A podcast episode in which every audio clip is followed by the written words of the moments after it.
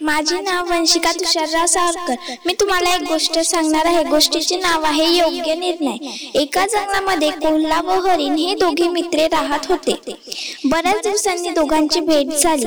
कोल्हा म्हणाला मित्रा तुला सांगताना दुःख होते पण तुला नाईलाजाने सांगावे लागत आहे की मी तुला खाणार आहे. हरणाला त्याचे बोलणे ऐकून धक्काच बसला. हरिण कोल्ह्याला म्हणाले आपण मित्र आहोत आणि तुम्हाला खाणार? कुल्ला म्हणाला अरे माझी अजिबात इच्छा नाही. पण काय करू? मी पहाटे एक स्वप्न पाहिले. त्यात मी तुला खाऊन टाकले होते. आता त्याप्रमाणे मला वागले पाहिजे. कारण पहाटेची स्वप्ने खरी होतात.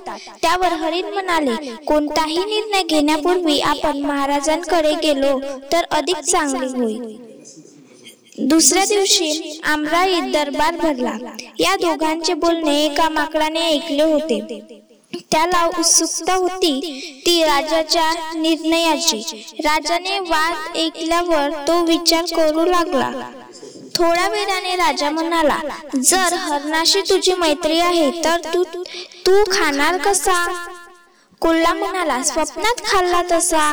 तेवढ्यात राजा म्हणाला ठीक आहे. तितक्यात माकड म्हणाले थांबा महाराज आज पहाटे मलाही एक स्वप्न पडले. त्यात माझा विवाह तुमच्या राजकुमारीशी होताना पाहिला.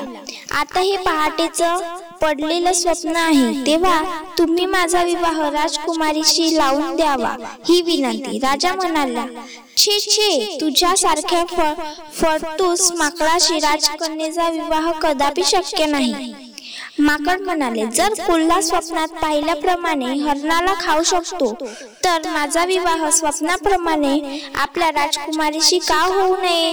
कारण पहाटेची स्वप्ने खरी होतात. अशा प्रकारे माकडाचे म्हणणे राजाला पटले व राजाने आपला निर्णय बदलला. कोल्ह्याला कोल्ह्याला मित्राबरोबर दगा केल्यामुळे त्याला शिक्षा केली. अशा प्रकारे माकडाच्या मध्यस्थितीमुळे राजाने योग्य निर्णय घेतला. निष्पाप बिचाऱ्या हरणाचे प्राण वाचले. तात्पर्य मैत्री करताना विचारपूर्वक करावी. धन्यवाद.